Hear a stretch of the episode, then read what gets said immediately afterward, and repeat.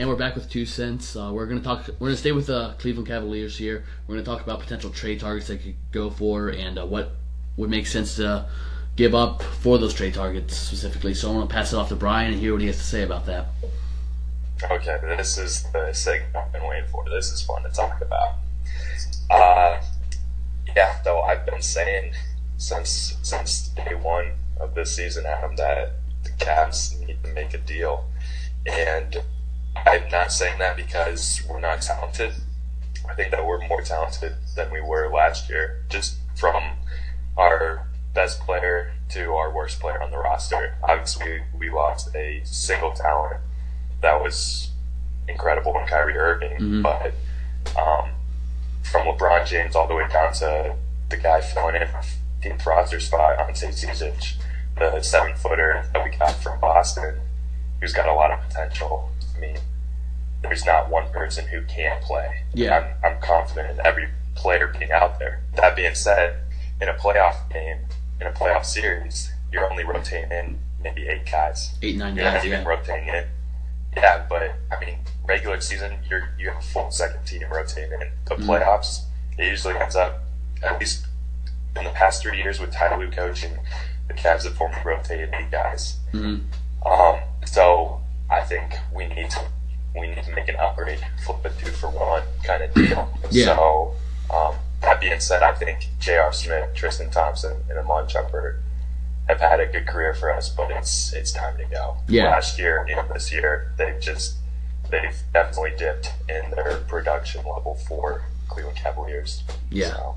Yeah. What uh, what would you hope to get out of that, and what would you be willing to give up potentially? Like, what player so, do you want the most out of all that have been mentioned so far, just that have been mentioned, I guess? So, I'm looking at this from a realistic perspective. Um, the DeMarcus Cousins trade rumors, you know, that have been going on for the past three years. Obviously, that's a that's an attractive deal, but I don't think that'll get done, especially with his performance level right now. Yeah. The Anthony Davis idea being thrown out there too. That's that's not happening.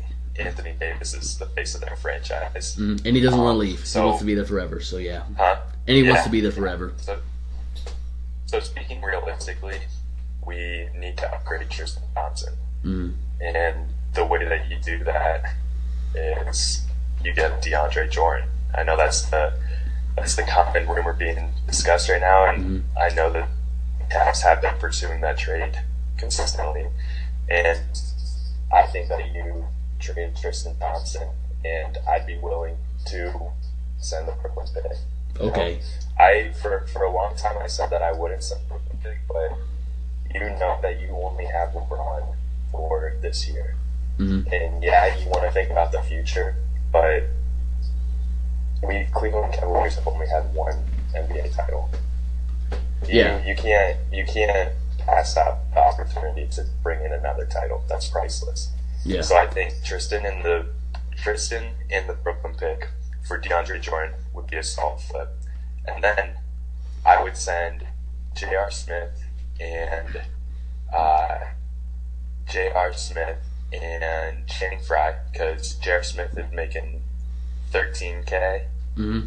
And no, thirteen million, million, million yeah, yeah. That. And Channing Frye's making seven million. Mm-hmm. I would send them to Sacramento for uh, George Hill. Okay. You'd upgrade your J.R. Smith spot. George Yeah. Hill can play the one or the two, so he could play the two. Mm-hmm. Um, he's a better defender, and he's shooting 46% from three this season. He's Yeah. leading the league in his three point percentage. Yeah. Now, the the one negative of him is that he signed a big deal with Sacramento this this off season. It's a three year deal for fifty seven million. So right now he's he's making twenty million this season. So that's why you would put Jr. with Channing Frye. Yeah. Um, and then so to make them actually want to do that deal though, you send over the Cavs Number one, first, first round, round pick. draft pick, Yeah. which would potentially be twenty nine or thirty.